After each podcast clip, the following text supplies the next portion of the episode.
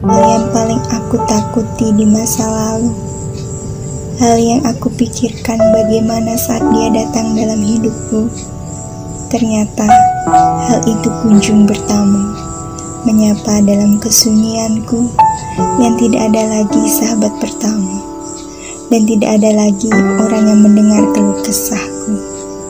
Sepi, kau kunjung di tepat waktuku, menyadarkan untuk lebih dewasa diriku dalam menghadapi jalan hidupku.